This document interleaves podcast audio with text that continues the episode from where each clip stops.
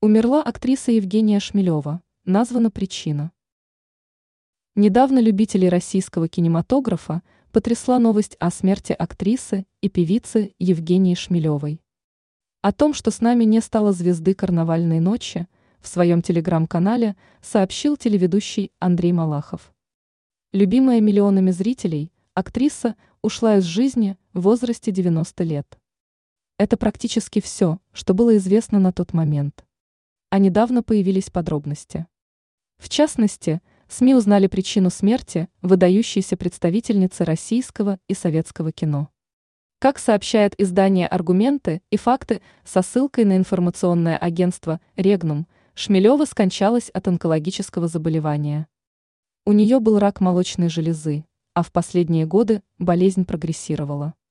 Перед смертью актриса весила всего 40 килограммов, рассказала ее племянница Галина Елизарова. В последнее время ее уже не лечили, она была слишком старенькая для химиотерапии, сказала родственница.